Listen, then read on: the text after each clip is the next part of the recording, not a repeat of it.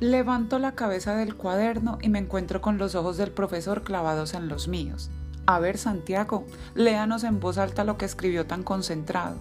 Y yo empiezo a leer con una voz automática la misma composición de todos los años.